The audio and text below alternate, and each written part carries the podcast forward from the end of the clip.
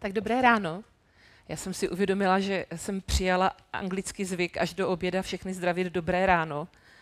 Tak se omlouvám vám všem, kteří jste vzhůru od pěti a už máte poledne, ale já funguji uh, před 12 hodinou jenom z donucení a, a velmi špatně, takže pro mě ještě dobré, dobré ráno a vám všem. Uh, dneska jsme jeli s mým mužem a dětmi autem sem do Brna na to kázání. To je takový vzácný čas, a uh, my jsme teďka měli takový jako komplikovaný, máme trochu komplikované období, že se s mužem moc nevídáme, protože já jsem nastoupila do práce a on, on musel převzat jako velkou část takové ty každodenní logistiky, eh, co je potřeba doma udělat.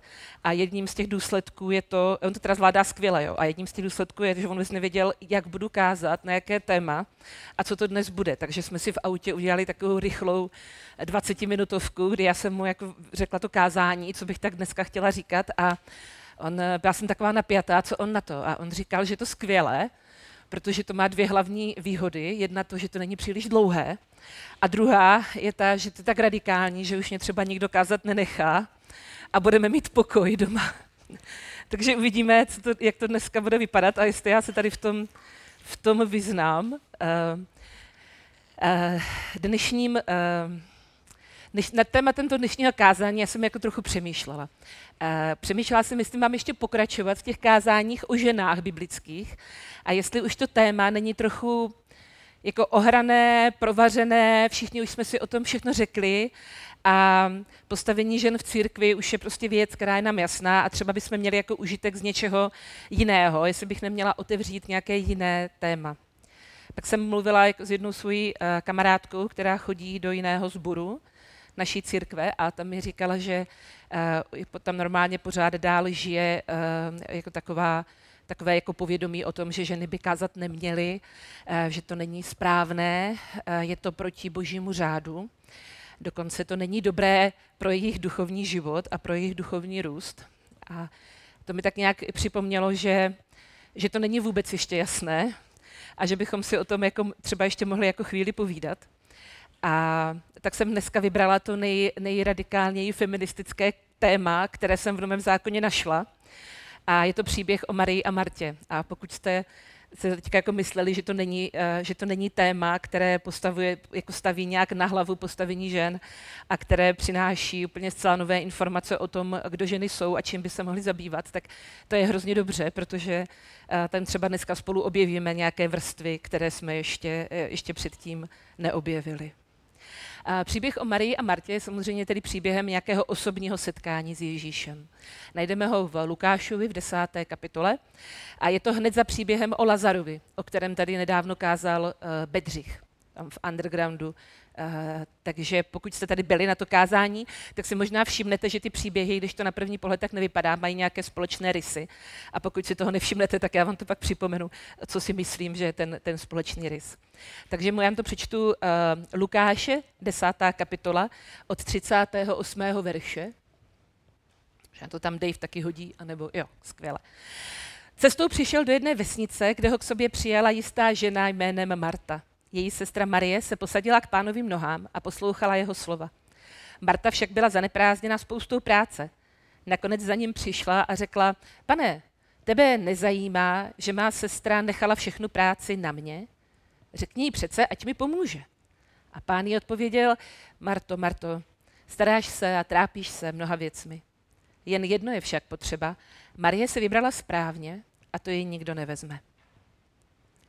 A ta postava Marie, Marty a jejich bratra Lazara, tak s těmi se v Novém zákoně setkáváme opakovaně, určitě víte. Jsou to sourozenci. Zjevné o nich je to, že měli s Ježíšem velmi blízký a přátelský vztah.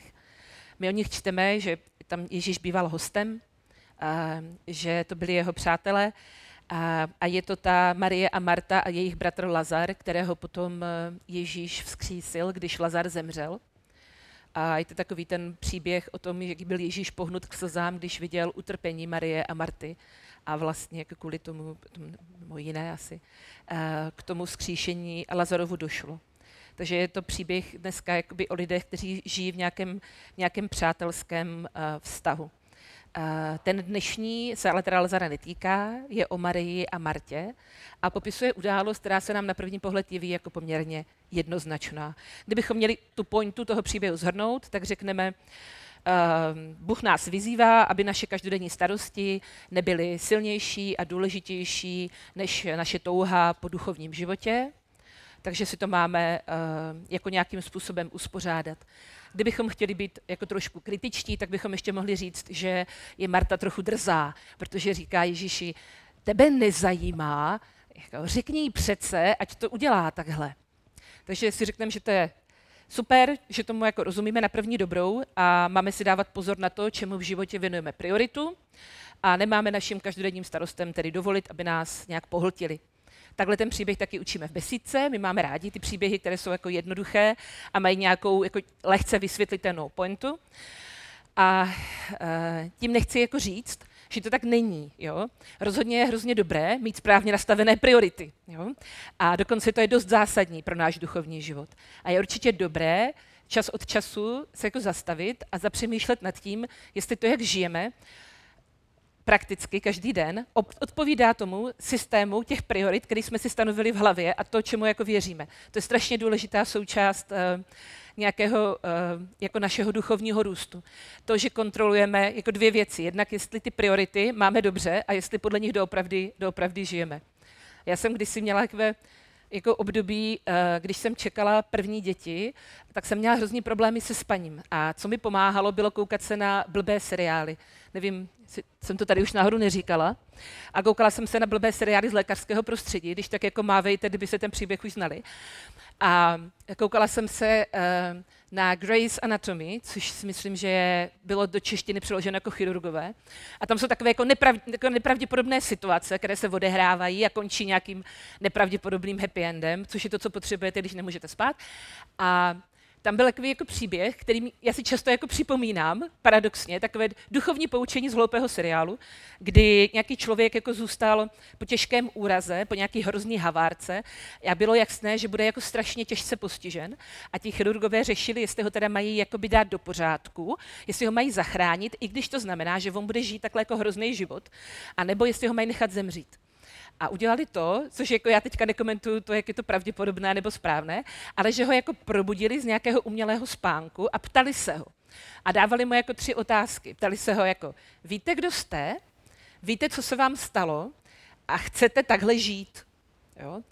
A jako kromě toho, že to je samozřejmě jako postavené na hlavu, tak si stejně myslím, že to je jako dobrá otázka pro každého, abychom si tak často, jako čas od času se jako zastavili a řekli si, jako vím, kdo jsem, vím, jako, co se stalo, kde, kde teďka, jako, kde jsem, proč, že, proč jsem v téhle situaci, v jaké jsem a chci takhle žít, nebo ne, tak to je jako hrozně dobrý a je to vlastně jedna vrstva toho příběhu o, o té Marii a, a Martě.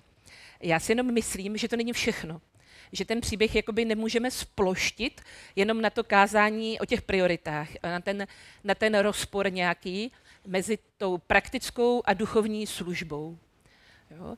Většinou to jako vykládáme tak, že Marta uh, tady jako představuje takovou trochu méně oceňovanou praktickou službu. Ona tam představuje toho člověka, který něco dělá, tam uklízí, že jo, nosí jídlo, vaří, dolívá víno, dává pozor, aby eh, všichni jako měli všechno, co potřebují a Marie tam teda představuje to trochu cenější duchovno, které se teda posadilo k Ježíšovým nohám, bylo v jeho přítomnosti a zvolilo si, uh, zvolila si teda jako být, být s Ježíšem. A to určitě jako je, je pravda, jo.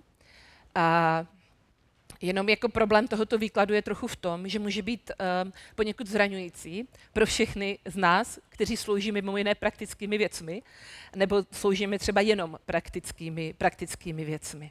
Jo?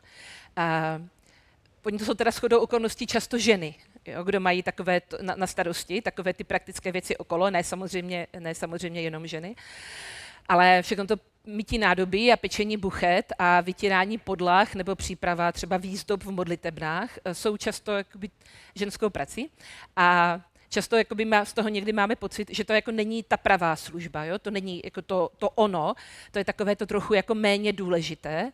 A pak máme takové ty cenější služby a někde jako na vrcholu jako teda stojí to, to kázání a ten kazatel a to je teda jako to, to, je to co je teda nejvíc. Jo? A A teďka, když si čteme ten příběh o té Marii a Martě a čteme si ho jako rozpor mezi tou praktickou a duchovní službou, mezi nějakou hierarchii duchovních a méně duchovních služeb, tak můžeme dojít k závěru, že ty, ty praktické služby jsou tedy jako méně, poněkud méně cené a že bychom všichni měli usilovat spíše jako o ty duchovní věci. A, tak teď je otázka, jestli, um, jestli existuje nějaká taková hierarchie, kde dole je nošení kávovaru a, a nahoře je takový výklad biblického slova. Uh, každá žena, která se rozhodla žít v manželství a mít děti, tak asi prošla, a, a týká se to i mužů, ale teď teda budu mluvit o ženách, tak prošla nějakými životními fázemi, kdy bylo jednodušší být Marie a někdy bylo jednodušší být Marta. Jo. A většinou to bývá tak, že když nemáte děti a nemáte, třeba chodíte jako do školy a nemáte úplně hrozně moc těch praktických věcí, které na vás nějakým způsobem sedí nebo, nebo, nebo leží přímo, tak je trošku jako jednodušší být Marie a věnovat se těm duchovním věcem. A pak přijdou takové těžké chvíle, kdy třeba jako porodíte dítě, a, a nebo jich porodíte víc, jo? to se taky stává některým lidem. A, a najednou jako ty, těch každodenních věcí začne být tolik, že v tom už jako není prostor jo, pro to, aby jsme eh, nacházeli ten čas a, a jako duchovně se tedy nějakým způsobem vzdělávali, toužili jako po Bohu, dělali jako duchovní věci. Takže a teď se to týká i mužů, jo, kteří prostě mají uh, náročnou práci a přijdou domů, tam je unavená žena, že jo, užvaný děti a je potřeba tam nějak ještě um, řešit. Tady tohle je druhá směna, pak je třetí směna, protože děti v noci nespí, že jo. Um, no a tak.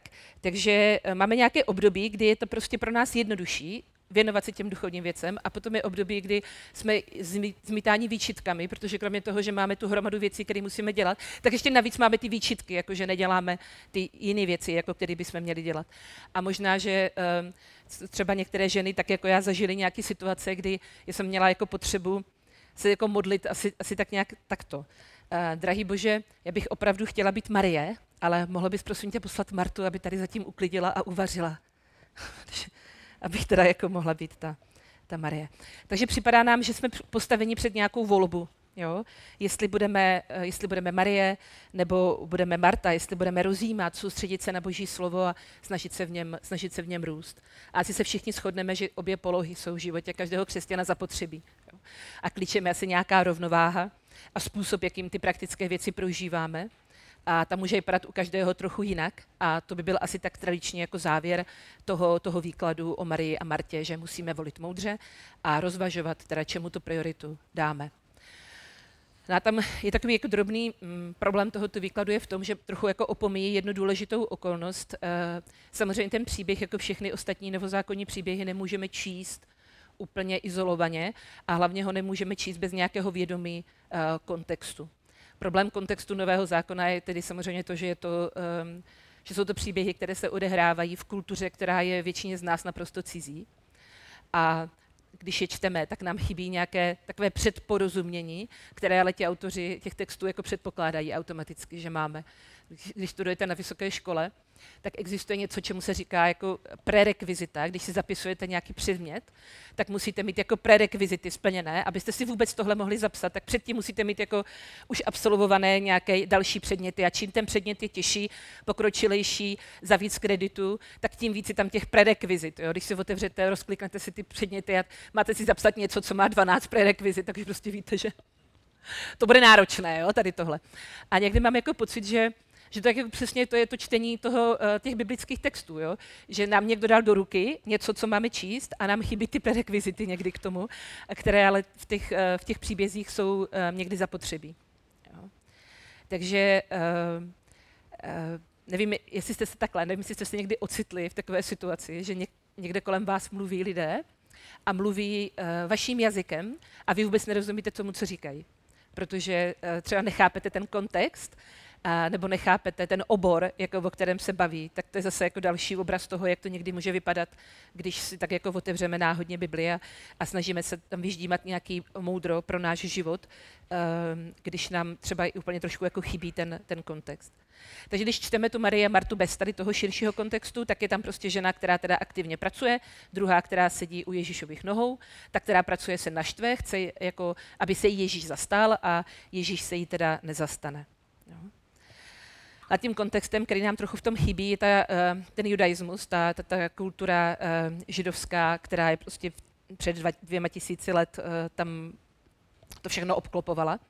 A to je samozřejmě, jak víme, jako kultura, která je svázaná spoustou příkazů a zákazů a spoustou pravidel, podle kterých je nutno žít. A sto z těchto pravidel, sto se jich týká toho, jak mají žít ženy. Týká se jejich postavení, co by žena měla dělat, co by neměla dělat, toho je víc. Jo? Co nesmí jako v žádném případě dělat, například vstupovat do některých částí chrámů, studovat, eh, vzdělávat se, a dokonce byly i místnosti v domě, kam ženy nesměly vstupovat, nesměly tam chodit. Byly to místnosti, které byly určeny proto, aby se tam muži eh, vzdělávali. A ženou, ženinou povinností bylo dělat uh, všechno proto, aby tam ti muži se jako vzdělávat mohli, takže zabezpečit to zázemí. Na tohle je ta jako, uh, asi důležitá část, uh, kterou potřebujeme k pochopení toho příběhu, že Marta, která tráví tu návštěvu Ježíše a jeho učedníků tím, že kolem nich kmitá, tak není jako žena, která ztratila ty správné priority nebo se nechala unést nějakými praktickými věcmi, ale ona je žena, která dělá přesně to, co dělat má.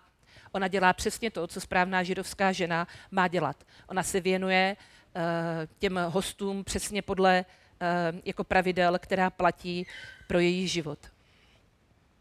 A uh,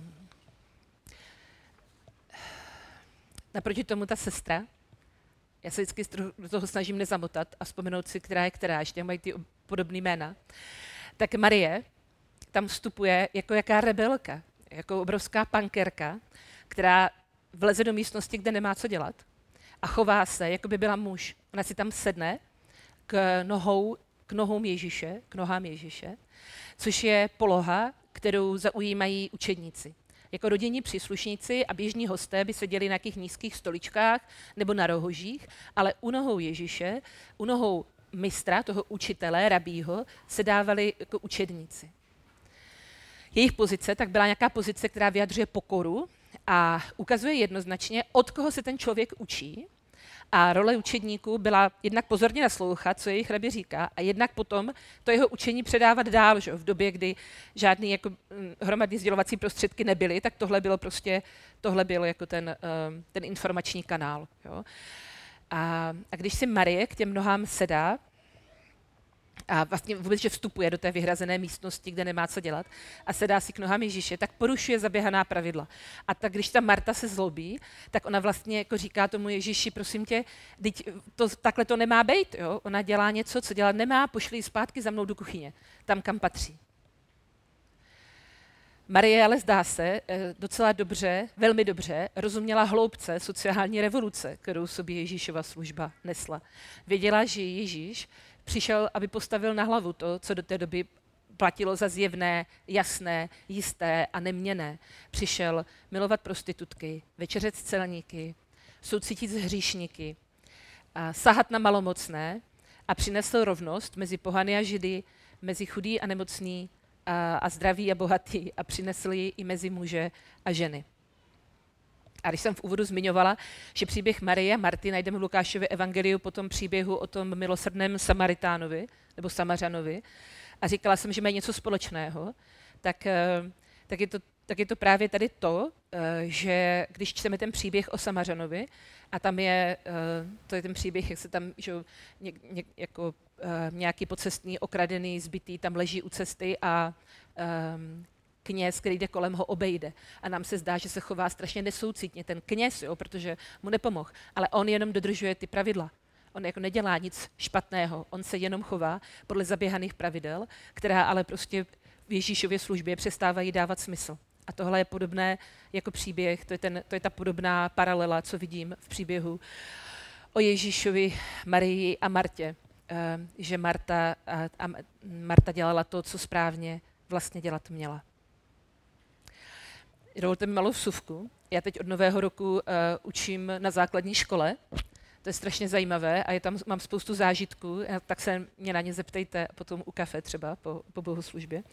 A, ale taky prostě učím na základce a teď jsem se vrátila včera večer z nějaké pětidenní konference, čtyřdenní konference, kterou jsme měli v Praze. Byla to konference věnovaná učitelům chemie základních a středních škol, tak jsme se tam sešli. Jmenuje se to Konference pro učitele chemických předmětů, tak nějak se to jmenuje. A bylo nás tam 50 učitelů různých středních škol a tak. A teď můžete jako typovat, kolik bylo žen a kolik bylo mužů. Tak zvedněte ruku, jestli si myslíte, že tam bylo třeba víc než 10 mužů. Víc jak 10 mužů.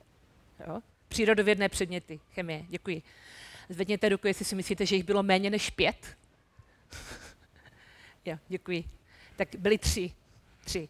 47 žen a tři muži. A tohle se tam probíralo, my jsme se o tom bavili, my jsme se ptali, kde jsou ti muži, co se jako stalo, jo? proč muži neučí. A je to v souvislosti s dnešním kázáním vedlo k takovému zamyšlení, že je zvláštní, že někteří lidé mají problém s tím, že by ženy měly učit v církvi, když všude jinde učí. A někde v takovéto drtivé převaze. Jo, typicky třeba i v besídkách, že? Hodně jako učí ženy. Takže a to je, a to je fér, jo, to je v pohodě, to nikomu nevadí. To, aspoň teda pokud já vím, mě, mě ještě si nikdo jako nestěžoval, že to není jako dostatečně biblické, když žena učí děti a pak se asi něco stane a neměla by učit uh, dospělé, anebo by neměla učit muže. A pak zase nevím teda od jakého věku. Jo. Kdyby jsme to nějak mohli jako rozdělit. No ale vraťme se teda k Marii, která sedí u Ježíšových nohou. Ona dost dobře pochopila, že Ježíšova služba jí přinesla svobodu. A to je svoboda si vybrat. Jestli bude sloužit prakticky, nebo bude sloužit duchovně, jestli bude mít nádobí, nebo bude kázat o božím království. A to, jak si Marie vybrala, Ježíš hodnotí slovy, Marie si vybrala dobře. A protože tady tu svobodu, kterou Marie eh, jako měla, cítím taky, tak proto tady vlastně před váma stojím a věřím, že na to mám právo. A, a, a taky se moc těším na to, až tady budou stát i jiné ženy z našeho společenství. Eh, já si jako dost těžko dokážu představit, že Ježíšova zpráva světu měla znít já jsem ta cesta, pravda a život, přinesl jsem na zem Boží království, nabídl jsem ho všem, židům, pohanům, chudým, bohatým, ale prosím vás, víc jak polovina z vás, ať o mě neučí. Názory, že ženy nemají kázat, se samozřejmě opírají o nějaké biblické pasáže, o kterých si myslím, že třeba jsou jako trochu milně vykládané, ale to už je trošku mimo rozsah dnešního kázání a můžeme se k tomu někdy uh, spolu vrátit. A kdyby vás to trápilo, tak vám můžu říct, že v církvi bratrské ženy kázat mohou. Jo? Je to technicky dovoleno, protože ženy se mohou stávat členkami staršostva a tím pádem mohou kázat, jenom se nesmějí stát ordinovanou kazatelkou. To už jako je moc. A můžou se stát jedině tak, děkuji, můžou se stát tak, že přijdou jako ordinované kazatelky z jiné církve. Jo? Takže ano, ano. Takže ne, že bych měla osobně tuto ambici stát se kazatelkou, a myslím si, že jedna radikální změna kariéry ve středním věku stačí. Ale ta skutečnost, že tento řád platí a je zavedený a v některých zborech a v některých lidí jako vnímaný jako takový správný a boží a jako ten jediný, který správně odráží boží vůli pro to, jakou roli by měly ženy hrát, tak mi připadá jako trochu, trochu absurdní a asi trochu absurdní je. Mně se vždycky v týdnu před kázáním ozve David a ptá se, o čem to kázání bude, aby mohl napsat nějakou tu upoutávku. A já jsem to dnešní kázání nazvala provokativně Ježíš jako první feminista. A vím, že slovo, a možná proto jsem to udělala, že slovo feminista v některých z nás vzbuzuje asi tak kladné emoce jako rudý hadr před turem domácím. Ale mm, někdy se žertem říká, že feminismus je radikální myšlenka, že ženy jsou taky lidi. A pokud se vrátíme trochu střízlivější definici feminismu, jako boje za to, aby, že uh, muži a ženy uh, mají stejná práva uh, a stejnou cenu, tak v tom případě Ježíš jistě feministou je. A v příběhu o Marii a Martě se jednoznačně staví za svobodu žen vzdělávat se a překračovat hranice vytyčené nějakým zvykem nebo, nebo společenskou normou. A když jsme mluvili o tom, že v CVčku nemůže se žena stát ordinovanou kazatelkou, tak dovolte ještě takovou poznámku na závěr, že v, Čes- v Československé církvi evangelické bylo o ordinaci žen na kazatelky rozhodnuto na synodu v roce 1953. Takže letos už máme takové hezké 70. výročí, Někdo by mohl říct, že je to 70 let, o které je naše církev, církev pozadu. A, a je otázka, jestli s tím třeba něco neudělat. A nemyslím si, že by to mělo být proto, že by snad ženy měly být lepší než muži, nebo bychom měli mít nějaké kvóty v tom zastoupení, ale tak čistě proto, že věřím, že Ježíš dal ženám svobodu, tak jako ji dal mužům, a dal jim možnost se rozhodnout, jak chtějí využívat svoje dary.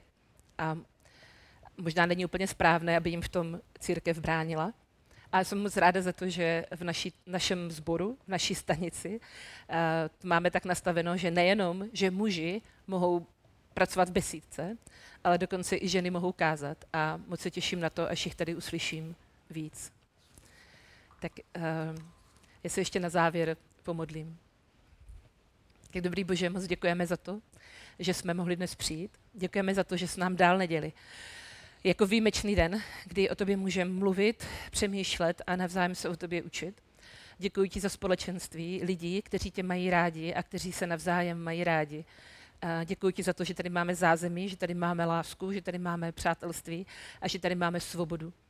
Děkuji ti za svobodu, kterou si dal nám všem. Svobodu využívat své dary k tvoji radosti a k tvoji slávě a k růstu tohoto společenství duchovnímu, k duchovnímu růstu a, a duchovnímu zdraví. A prosím tě o to, aby jsme všichni z nás, bez ohledu na naše pohlaví, anebo na naše uh, protíže, které cítíme, a na naše životní situace, dokázali ty věci, které jsi nám dal, využívat k větší slávě tvojí a k růstu uh, naší takové malé komunity, kterou tu máme. Amen.